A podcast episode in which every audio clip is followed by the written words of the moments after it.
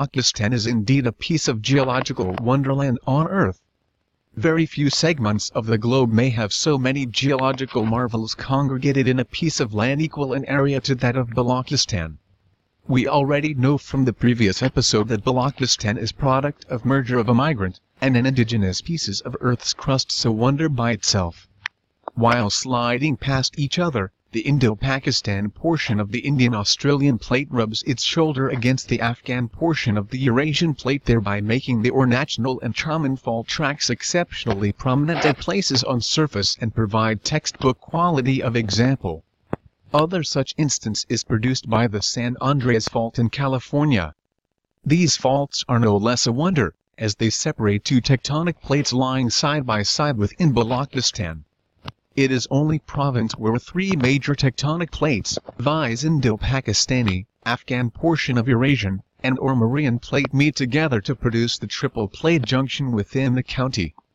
Ormarian plate is a newly discovered triangular piece broken off from the Arabian Oceanic plate. Balochistan is also the land where a trench arc system is currently active and the two essential elements of the structure, the trench and the arc both, occur within its territory. The structure develops following subduction of oceanic plate in the trench and the chain of volcanoes evolves of the material produced following melting of the plate in depths.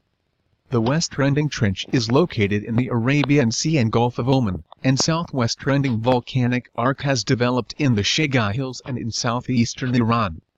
The arc, which is built of a chain of satellite volcanic cones, connects the dormant Pakistani volcano Koh-i-Sultan at its eastern end to the active Koh-i-Taftan and Bazman in Iran in the west.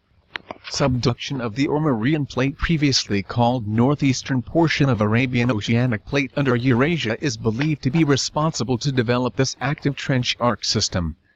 The system is attributed to produce several potential copper-gold deposits, including that at Saindak and Reko Diq in Chagai district.